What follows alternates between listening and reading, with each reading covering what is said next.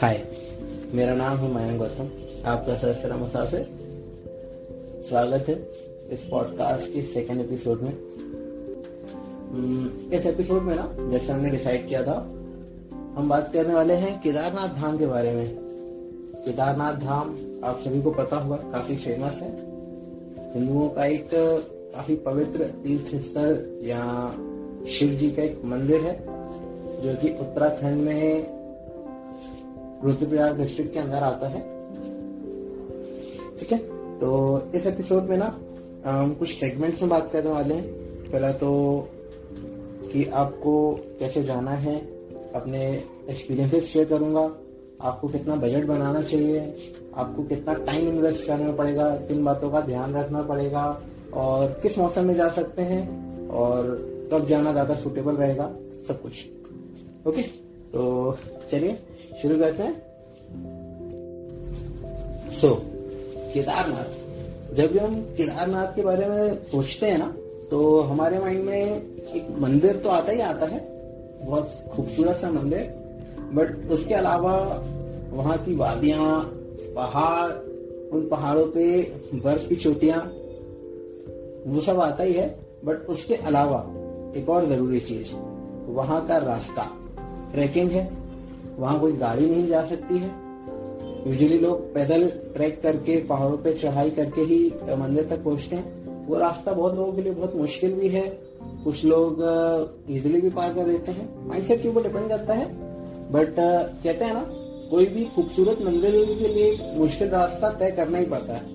बस समझिए कि उस खूबसूरत मंदिर में पहुँचने के लिए ना, ये थोड़ा सा डिफ़िकल्ट रास्ता है, जो कि धीरे धीरे ही सही बट बहुत इजिली पार हो जाता है। इसलिए बस एक सब्र और कंटिन्यूटी मेंटेन करनी पड़ती है। चलते जाए चलते जाए चलते जाए बट पहुँच जाएँगे। लेकिन एक बात की गारंटी है, जब आप मंदिर के सामने खड़े हो गए ना तो ये जो सारे रास्ते की थकान है ना चुपके में खत्म हो जाएगी। आपको महसूस ही नहीं होगा कि आप कितना मुश्किल या फिर कितना घंटों तक चढ़ाई करके यहाँ पहुँचे। वैसे तो केदारनाथ धाम हिंदुओं का तीर्थ स्थल है बट uh, मैंने देखा है और ये मेरा मानना भी है कि वो जगह न सिर्फ़ एक धर्म विशेष के लिए नहीं है। उस जगह पे आपको देश विदेश से अलग अलग लोगों को अलग अलग धर्म के लोगों को आप देखोगे जो उसी एक्साइटमेंट में चढ़ाई करते हैं जय भोले के नारे लगते हैं जय केदारनाथ के नारे लगते हैं और वो सारे लोग एक साथ एंजॉय करते हुए और कहना चाहिए कि एक फुल एक्साइटमेंट के साथ चढ़ाई करते हैं और उसी तरह से वो खुश होते हैं जैसे एक हिंदू व्यक्ति होता है। मैं आपको अपना एक्सपीरियंस बताऊँ। मैं ना अक्टूबर मंथ में गया था और अक्टूबर में ना मुझे वेदर बहुत अच्छा मिला क्योंकि ठंड तो थी, ठंड बारह महीने रहने वाली है बट उस समय बर्फबारी नहीं मिली और बारिश थी बट थोड़ी सी रास्ते में थी मैनेजेबल तो मैं जबलपुर से निकला ऋषिकेश के लिए। और ऋषिकेश में मैंने बाइक रेंट की। मैंने आपको बताया ना, मुझे बाइकिंग का काफ़ी शौक है। तो मैंने सोचा क्यों ना ऋषिकेश से केदारनाथ बाइक पे चला जाए। तो मैंने ना ऋषिकेश से बाइक रेंट की एवेंजर टू ट्वेंटी उठाई। उसमें अपना सामान बांधा और निकला केदारनाथ की तरफ़ सुबह अराउंड नौ बजे। ब्रेकफास्ट वगैरह करके आराम से निकला। जल्दीबाजी नहीं थी, मुझे आराम से क्योंकि रात में वहाँ स्टे ही करना था। ठीक है? तो जब आप ऋषिकेश या हरिद्वार से केदारनाथ की तरफ़ निकलेंगे ना अगर आप टू व्हीलर में हो राइडर हो एंजॉय करके जाना चाहते हो तो, तो आप किसी भी टाइम पे निकलो कोई इशू नहीं है। बट इन केस अगर आप फोर व्हीलर में हो बस से जा रहे हो या अपना आपने टैक्सी वगैरह बुक किया है जितना जल्दी हो सके सुबह पाँच बजे साढ़े पाँच बजे छह बजे जितना जल्दी पॉसिबल हो सके उस टाइम पे आप निकलिए क्योंकि रास्ता पहाड़ी है घुमावदार है बहुत जगह आपको लैंडस्लाइड हुए मिलेंगे बहुत जगह कंस्ट्रक्शन का काम चल रहा होता है तो मोस्टली आपको बीच में ट्रैफ़िक मिलेगा ही मिलेगा। ओके तो पहला पॉइंट कि आपको जितना जल्दी हो सके, उतना जल्दी ऋषिकेश, हरिद्वार से निकलना है। ठीक है? आप रास्तों में बहुत जगह ब्रेक ब्रेक्स लेंगे, चाय के लिए, खाने के लिए। बहुत जगह पर रुकना पड़ेगा। बट तीन स्पॉट्स जहाँ अगर आप नहीं रुके ना तो आप बहुत कुछ मिस करने वाले हैं। सबसे पहली जगह, देवप्रयाग। देवप्रयाग ही वो जगह है जहाँ से गंगा नदी की शुरुआत होती है। देवप्रयाग में ना भागीरथी और अलकनंदा नदी का मिलन होता है, जो गंगा नदी बनाती है। कहते हैं कि गंगा नदी का पानी जो है, उसमें बैक्टीरिया नहीं लगता है। इसलिए पूजाओं में और किसी भी पवित्र स्थल में गंगा जल रखा जाता है ना। गंगा नदी की शुरुआत देव प्रयाग में होती है। आपको हमेशा जब भी आप वहाँ से गुजरो देव प्रयाग में रुक के उस नज़ारे का मज़ा लेना ही चाहिए। ठीक है? उसके बाद एक और स्पॉट है, धारी देवी मंदिर। धारी देवी मंदिर ना उत्तराखंड में काफ़ी फ़ेमस मंदिर है। वहाँ की मान्यता है कि धारी देवी जो है, वो उत्तराखंड के चारों धाम जो है, यमुनोत्री, गंगोत्री, केदारनाथ, बद्रीनाथ, वो उनकी रक्षा करती हैं। वो मंदिर तक खूबसूरती से इतने अच्छे से बनाया गया है। वह मंदिर नदी के बीचों बीच बना है। नदी के बीचों बीच एक मंदिर है। एक रास्ता है। पुल की तरह उसको बनाया गया है। आने जाने के लिए बना है। आप अगर मौका मिले, इंटरनेट पे सर्च कीजिएगा। देख के ज़रूर आपको एक बार मन होगा कि यार, जाना है। ठीक है? तो रास्ते में आप एक बार यहाँ रुक सकते हैं। बहुत अच्छी जगह है। देन उसके बाद फिर आप रुकेंगे रुद्रप्रयाग संगम में। रुद्रप्रयाग संगम देवप्रयाग की तरह एक दो नदियों का संगम पॉइंट है, जहाँ अलकनंदा और मंदाकिनी नदी आके मिलती है। कहते हैं ये भी काफ़ी पवित्र स्थान है। रुकेंगे एक नया नज़ारा देखने मिलेगा और काफ़ी एंजॉय करेंगे। ठीक है? शाम होते होते आप सोनप्रयाग पहुँच जाएँगे। बट सोनप्रयाग से कुछ किलोमीटर पहले ही आपको होटल्स रेस्टोरेंट्स वगैरह रहने के ऑप्शन देखना स्टार्ट हो जाएँगे। अगर आप अपनी प्राइवेट व्हीकल में हो या तीन चार दिन के लिए आपने गाड़ी बुक की हुई है तो तो आप जहाँ मन चाहे वहाँ रुक सकते हो बजट के हिसाब से, या फिर आपको कोई लोकेशन अच्छी लगती है, वहाँ रुक सकते हो। बट इन केस अगर आपने वन वे गाड़ी बुक की है, वापसी में आप अलग से दूसरी गाड़ी बुक करने वाले हो, या ऐसा कुछ आपका प्लान है तो सबसे इम्पोर्टेंट आपको सोनप्रयाग में ही रुकना है। सोनप्रयाग इसलिए, सोनप्रयाग वो लास्ट पॉइंट है, जहाँ तक गाड़ियाँ जाती हैं। उस बारे में आगे आपको समझ में आएगा मैं ऐसा क्यों कह रहा हूँ। सोनप्रयाग में ना काफ़ी अच्छी पार्किंग बनी हुई है। वहाँ रहने के ऑप्शन काफ़ी ज़्यादा है, खाने के ऑप्शन काफ़ी ज़्यादा है और देखा जाए तो आपकी केदारनाथ धाम की ट्रैकिंग वहीं से स्टार्ट होती है। ओके? तो आप सोनप्रयाग पहुँचना है। कोशिश करें सोनप्रयाग में ही रूम लेके, डोमेट्रीज के ऑप्शन है, होटल्स के ऑप्शन है। पाँच सौ रुपए से स्टार्ट हो जाता है। पाँच, सात, आठ हज़ार रुपए तक जाते हैं रूम डिपेंडिंग ऑन बजट ठीक है? तो सोनप्रयाग में आपको रात में रुकना है। नेक्स्ट डे के सुबह उठे। अपना लगेज, जो कि एक्स्ट्रा हो, जो आपको ऊपर केदारनाथ धाम में ज़रूरत नहीं पड़ रही है, उसे सोनप्रयाग में, अपने होटल में, या फिर वहाँ पे बहुत सारे ऐसे पॉइंट बने हैं जहाँ पे आप सामान जमा करके उनसे पर्ची ले सकते हैं, वो आपको पर्ची दे देंगे। वापसी में आप अपना सामान उठा सकते हो। जो आपको ज़रूरी हो, एक दिन में जो आपको काम आने वाला है, ठंड वाले जैकेट हो, कंबल हो, या जो आपको दवाइयाँ हैं, जो आपके काम आती हैं रेगुलर में, वो उठा लीजिए। छोटा, हल्का बैग जो आप ट्रैक कर सकते हो पहन के दिन भर, वैसा कुछ सामान लीजिए। ट्रैक स्टार्ट कीजिए। सुबह जितना जल्दी हो सके नाश्ता करने की ज़रूरत नहीं है, क्योंकि आपको पूरे रास्ते कुछ ना कुछ खाने पीने की जगह, खाने पीने की चीज़ें मिलती रहेंगी। ठीक है? आप फॉर एग्ज़ाम्पल आपने सात बजे ट्रैकिंग स्टार्ट की। आपको सोनप्रयाग से सबसे पहले जाना पड़ेगा गौरीकुंड। गौरीकुंड जाने के लिए ना वहाँ पे एक टैक्सी मिलेगी। उसके लिए थोड़ी बहुत हो सकता है आपको लाइन देखने मिले। चालीस से पचास रुपए लगता है। आप सोनप्रयाग से गौरीकुंड पहुँचेंगे। गौरीकुंड से आपको 16 किलोमीटर का पैदल रास्ता तय करना है। उस रास्ते में आपको खाने पीने की जगह भी मिलेंगी, बैठने की जगह मिलेंगी। लेडीज़ जेंट्स के लिए वॉशरूम्स बने हुए हैं। बहुत ज़्यादा अच्छी कंडीशन में नहीं है बट यूजेबल है। मेंटेनेंस होता रहता है टाइम टू टाइम बट आपको बहुत ज़्यादा लग्जरियस स्पॉट्स नहीं मिलने वाले हैं। ठीक है? पहाड़ों में उससे ज़्यादा ना ज़रूरत होती है और ना आपको एक्सपेक्ट करना चाहिए। ठीक है? तो आप ट्रैक करेंगे। देखिए, तीन चार किलोमीटर के बाद ना आपको लगेगा हम बहुत दूर आ गए बट यकीन मानिए, जब चार पाँच घंटे होंगे ना, तब आपको रियलाइज़ होगा कि अभी तो आपने स्टार्ट किया है। तीन चार घंटे के बाद जब आपसे लोग कहेंगे ना, अरे बेटा, अभी तो आपने स्टार्ट किया है, तब आपकी वहाँ पे हालत खराब होना स्टार्ट होगी। बट टेंशन नहीं लेनी है। धीरे धीरे चलते जाइए। गोले का नाम लीजिए। आसपास का व्यू एंजॉय कीजिए। नज़ारे एंजॉय कीजिए। शाम होते होते आप आराम से पहुँच जाओगे, कोई टेंशन लेने की ज़रूरत नहीं है। बट आपको किन चीज़ों का ध्यान देना है? पहला तो आपको बहुत ज़्यादा खाना नहीं खाना है। लाइट फ़ूड खाइए, चलते रहिए, पानी पीते रहना है रुक रुक के काम कीजिए। धीरे धीरे धीरे धीरे धीरे धीरे पता भी नहीं चलेगा कि आप कब ऊपर पहुँच गए। ऊपर मेरा मतलब मंदिर में। ठीक है? अगर आप बहुत ज़्यादा थक गए हो, आपसे और चला नहीं जा रहा, आपके साथ बुज़ुर्ग हैं या फिर आपको और कोई परेशानी है तो आप एक और ऑप्शन चूज़ कर सकते हो। वहाँ पे घोड़े आपको मिल जाएँगे। घोड़ों पे यात्रा की जा सकती है। पर मेरा मानना है कि घोड़ों वगैरह का उपयोग ना करें तो बेहतर है। बहुत ज़्यादा मजबूरी है तो बात अलग है। बट अपने स्वास्थ्य के लिए किसी जानवर का उपयोग करना मैं नहीं मानता कि ठीक है। तो कोशिश कीजिए, उसे इग्नोर कीजिए। पैदल यात्रा करेंगे। कोई बहुत ज़्यादा नहीं है। सोलह किलोमीटर है। सब्र कीजिए धीरे धीरे चलते जाइए, आराम से पहुँचेंगे। कोई दिक्कत नहीं होती है।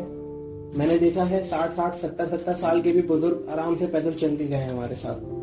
तो परेशानी नहीं होने वाली है।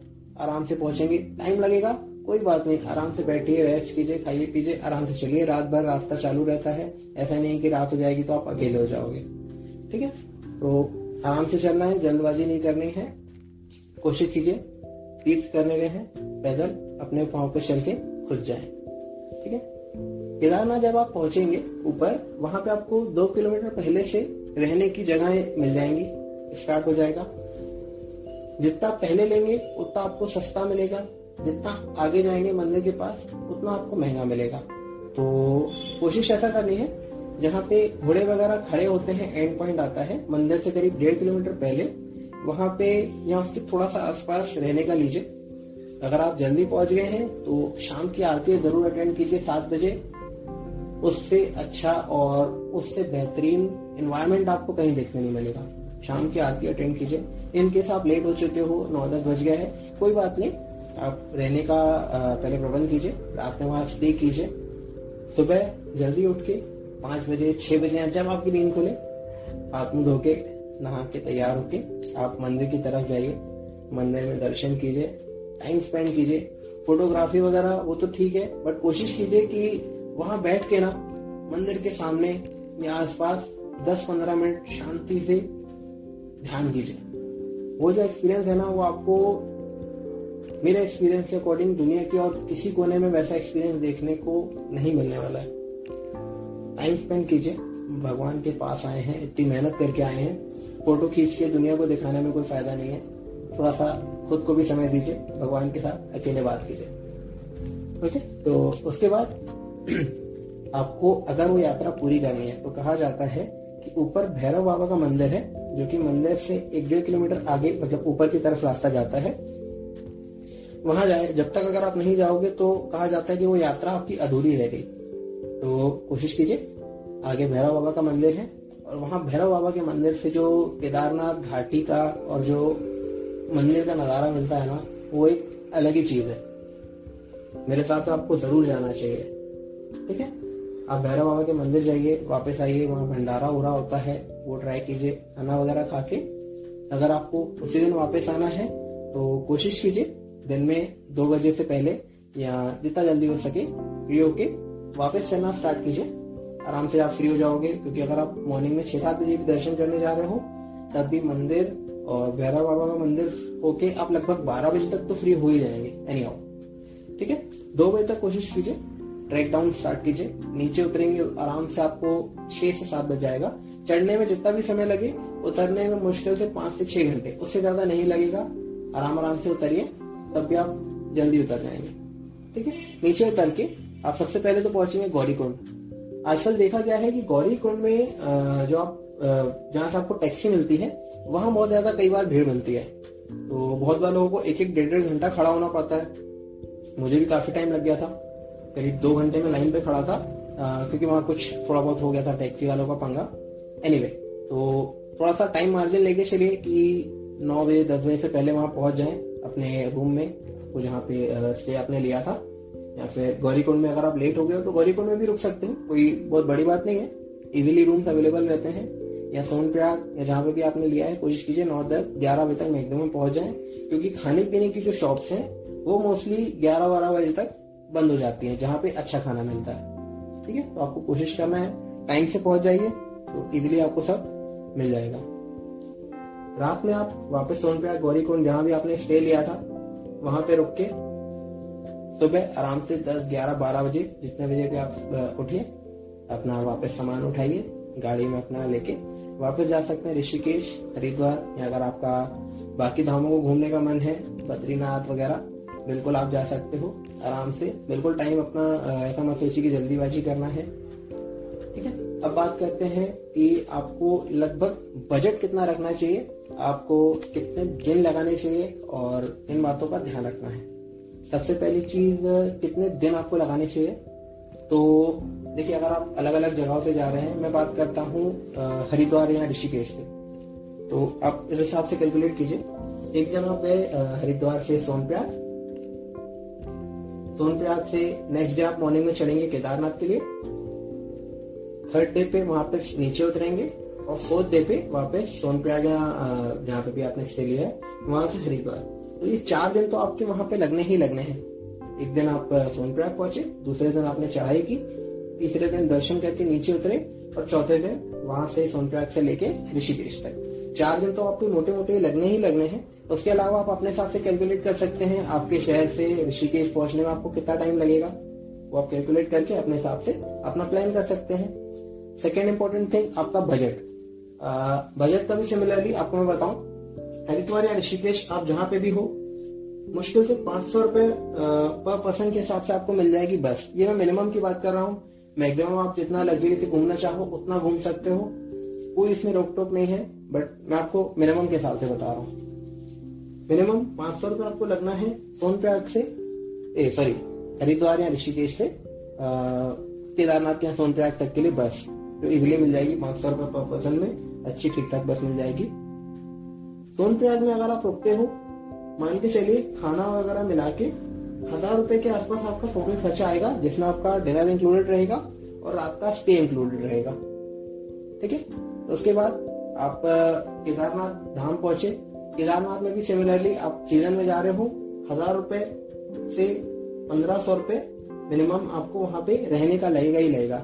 जीएमवीएन की साइट्स पे आप अपने रूम वगैरह या डोमेट्रीज बेड वगैरह बुक कर सकते हो। वहाँ से आपको मुश्किल से पाँच सौ रुपए में लगभग मिल जाएगा। बट बहुत रेयर चांस है कि वो आपको अवेलेबल मिल जाए। इसलिए मैं मोटा मोटा और रियलिटी में बात कर रहा हूँ कि जो वहाँ पर आपको प्रैक्टिकली लगता है। ठीक है?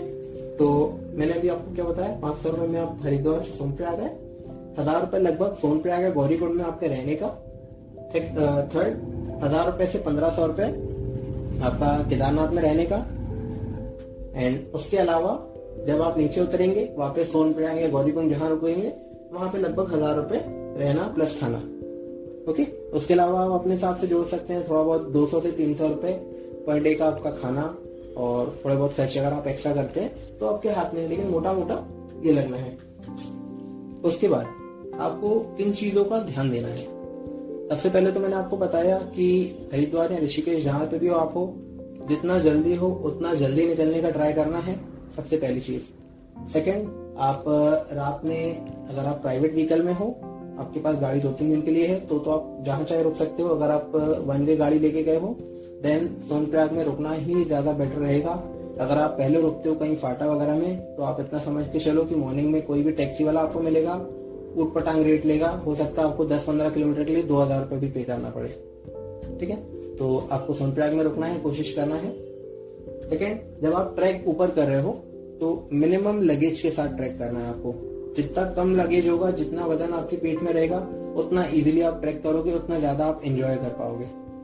ऊपर जाने के लिए ट्रैक करने के लिए आप कोशिश कीजिए एक जोड़ी कपड़े जो आप मंदिर में पहन के जाने वाले हो, वो रख लीजिए। एक जैकेट या स्वेटर इन केस अगर वहाँ बहुत ज़्यादा ठंड होती है। थर्ड कोई कंबल वगैरह रख लीजिए, अगर आपको रास्ते में लगता है शॉल वगैरह आप यूज़ करते हो।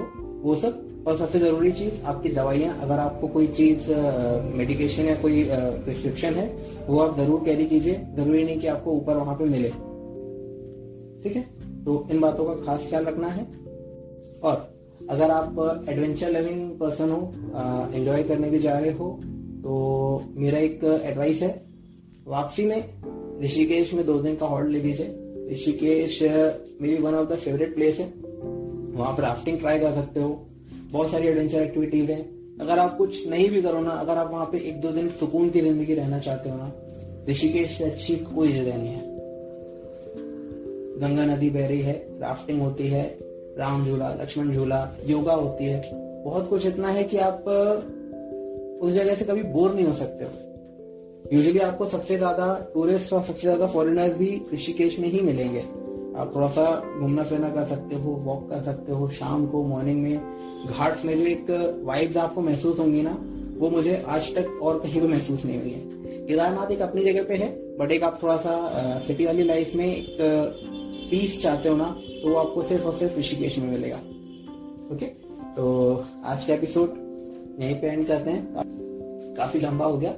क्योंकि जगह ही इतनी अच्छी थी कि उसके बारे में जितनी बात करो, उतना कम है। कोशिश किया है मैंने, जितना शॉर्ट में हो सकता था। बट कोई नहीं नेक्स्ट एपिसोड में बात करेंगे एक नई लोकेशन के बारे में, अपने एक्सपीरियंसेस और इसी तरह आपको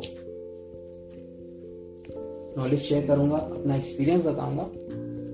और इन केस अगर आप चाहते हो मैं आपका टूर बनाने में या प्लान करने में हेल्प करूँ, आप मुझे इंस्टाग्राम पे फॉलो कर सकते हो। मयंक गौतम मेरा नाम है एंड uh, मेरा टूर एंड ट्रेवल्स का भी बिज़नेस है तो मैं आपको टिकटिंग एंड आपको जो स्टे वगैरह में कुछ प्रॉब्लम है मैं सब कुछ आपको प्रोवाइड करके दे सकता हूँ नो इशू कंपलसरी नहीं है कॉम्प्लीमेंट्री है अगर आप चाहो तो बिल्कुल कांटेक्ट कर सकते हो नो इश्यूज़ आपको uh, बिल्कुल हेल्प किया जाएगा। बाय मिलते हैं नेक्स्ट एपिसोड में नेक्स्ट वीक थैंक यू